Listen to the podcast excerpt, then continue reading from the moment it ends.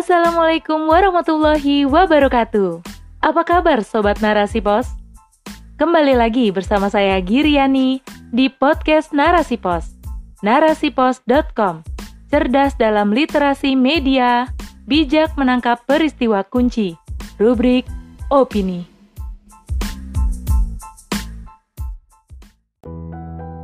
Kemerdekaan peran ibu, bukan pada feminisme.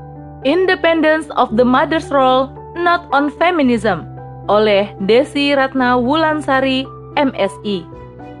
Isu kemerdekaan tengah hangat di tengah-tengah masyarakat. Berbagai definisi kemerdekaan diartikan dalam versinya masing-masing.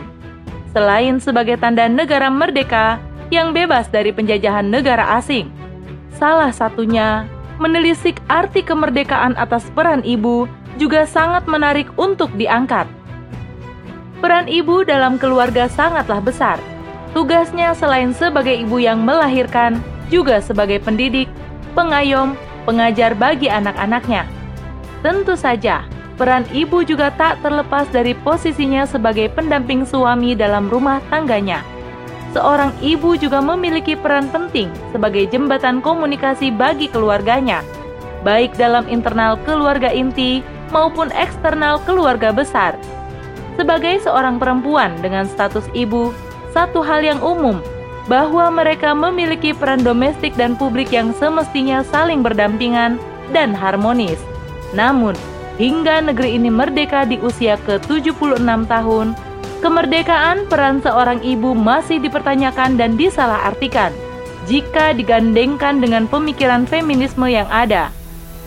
Menurut Dr. Gadis Arifia dalam bukunya Feminisme Sebuah Kata Hati, di mana beliau adalah seorang feminis, dosen di Fakultas Ilmu Pengetahuan dan Budaya Filsafat Universitas Indonesia, mengatakan bahwa perempuan berada pada posisi tertindas sehingga bagi beliau, penindasan yang ditentang dan dipersoalkan oleh seorang feminis mencerahkan dan membebaskan kelompok-kelompok tertindas lainnya. Menurutnya, feminis adalah sebagai jalan solusi bagi pembebasan perempuan. Misalnya dengan memiliki sikap hidup dalam memilih menikah atau tidak menikah, memiliki anak atau tidak memiliki anak, dan lain sebagainya. Keadaan kaum perempuan yang begitu terpuruk membuat marah kaum feminis, sehingga mereka menuntut kemerdekaan, menuntut keadilan agar memiliki peran yang lebih bebas, termasuk dalam peran seorang ibu dalam posisinya di keluarga. Masalah yang dihadapi, seperti kita lihat, feminisme telah mempengaruhi pemikiran seorang ibu yang selalu menuntut kemerdekaan atas peran yang dijalaninya Inilah beberapa hal yang menjadi sorotan atas masalah-masalah yang muncul jika peran ibu menggunakan perspektif feminisme dalam mendidik keluarganya. 1. Ia akan memandang seorang suami bukanlah sebagai kepala keluarga, akan tetapi lebih kepada partner hidup yang memiliki hak dan tanggung jawab yang sama. 2. Ia menganggap fungsinya dalam peran domestik menjadi beban bahkan diibaratkan perbudakan yang dianggap semena-mena. 3. Ia menganggap kebebasan anak dalam memilih orientasi seksnya adalah suatu hal yang wajar dan wajib dilindungi. 4. Ia menganggap bekerja dan karir menjadi prioritas bagi kesuksesan dirinya sendiri. 5. Ia menganggap perannya sebagai pendidik bagi anaknya bukanlah satu masalah, karena lembaga pendidikan ataupun pengasuh bisa dibayar dengan uangnya untuk mendidik sang anak. Dan masih banyak rentetan masalah yang dianggap buruk bagi para feminisme dalam setiap peran motherhood dalam rumah tangganya.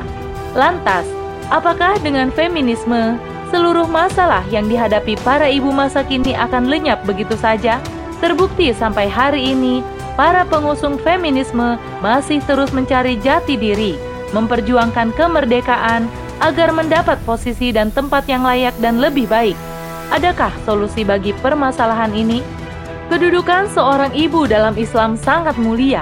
Bahkan, bagi sebagian orang meyakini bahwa perubahan peran dalam masyarakat sangat dipengaruhi oleh agama dan ideologi yang dianutnya. Inilah Islam. Melihat bagaimana pandangan Islam terhadap perempuan dan kedudukannya sebagai seorang ibu. Islam merupakan agama yang sangat menghormati setiap kedudukan perempuan dan laki-laki di mata Allah. Islam hadir di tengah-tengah umat untuk menghapus kejahiliahan yang begitu diskriminatif terhadap perempuan saat itu. Dalam Islam, perempuan dan laki-laki dianggap sebagai makhluk Allah yang setara, bebas bertasaruf, dan mereka satu sama lain diciptakan untuk saling melengkapi dan membutuhkan. Tidak ada dikotomi dan diskriminasi peran antara perempuan dan laki-laki dalam Al-Quran dalam hal keimanan. Inilah hal-hal yang dipandang dalam Islam, bagaimana ibu berperan sebagai pengokoh pilar keluarganya, antara lain, satu, Ibu adalah madrasatul ula, bertanggung jawab sebagai pendidik pertama bagi anaknya, sebagai pondasi dasar pembentuk kepribadian anak sesuai syariat. Dalam hadis riwayat Bazar, Rasulullah Shallallahu Alaihi Wasallam bersabda, apabila seorang wanita atau ibu sudah menjalankan sholat lima waktu, puasa di bulan Ramadan, menjaga kehormatannya atau kesucian dirinya, dan taat kepada suaminya, maka masuklah ia ke surga. 2. Pendidikan bagi ibu adalah kebutuhan dasar dan penting yang harus diberikan negara seluas-luasnya sebagai model pendidik generasi emas masa depan. Dalam firman Allah Subhanahu wa taala, surah Ibrahim ayat 40 yang artinya, "Ya Allah, jadikanlah aku dan anak cucuku orang-orang yang tetap mendirikan sholat. Ya Allah, kabulkanlah doaku." 3. Ibu adalah juga istri yang memiliki hak dan kewajiban khusus tersendiri yang telah diatur oleh Allah dan Rasul-Nya dalam syariat. Dalam surat An-Nisa ayat 34, Allah Subhanahu wa taala berfirman, "Kaum laki-laki itu pemimpin wanita karena Allah telah melebihkan sebagian mereka laki-laki atas sebagian yang lain atau wanita, dan karena mereka laki-laki telah menafkahkan harta mereka." Maka wanita yang soleha ialah mereka yang taat kepada Allah dan memelihara diri ketika suaminya tidak ada menurut apa yang Allah kehendaki.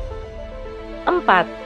Ibu pun memiliki hak untuk bekerja jika diperlukan dalam mencari tambahan nafkah dalam keluarganya, selama tidak berhubungan dengan kemaksiatan dan melanggar syariat.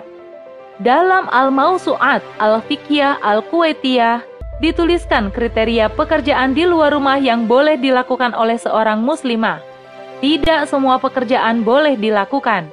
Kriteria utamanya yaitu pekerjaan yang dilakukan tidak termasuk perbuatan maksiat dan tidak mencoreng kehormatan keluarga. Maka jelaslah jika kita melihat bagaimana Islam memandang peran ibu dalam rumah tangganya, bisa disimpulkan bahwa mereka sangat merdeka dan terhindar dari segala macam penindasan. Aturan-aturan dalam Islam menempatkan peran ibu dalam koridornya masing-masing. Tidak seperti pemikiran feminisme, mereka selalu mencari-cari arti kemerdekaan yang tidak akan pernah menemukannya sampai kapan pun. Hanya pemikiran Islamlah satu-satunya yang mampu memberikan kemerdekaan hakiki bagi perempuan ataupun ibu di seluruh dunia. Berbahagialah wahai ibu. Selamat menikmati kemerdekaan hakiki. Merdeka. Wallahu alam bisawab.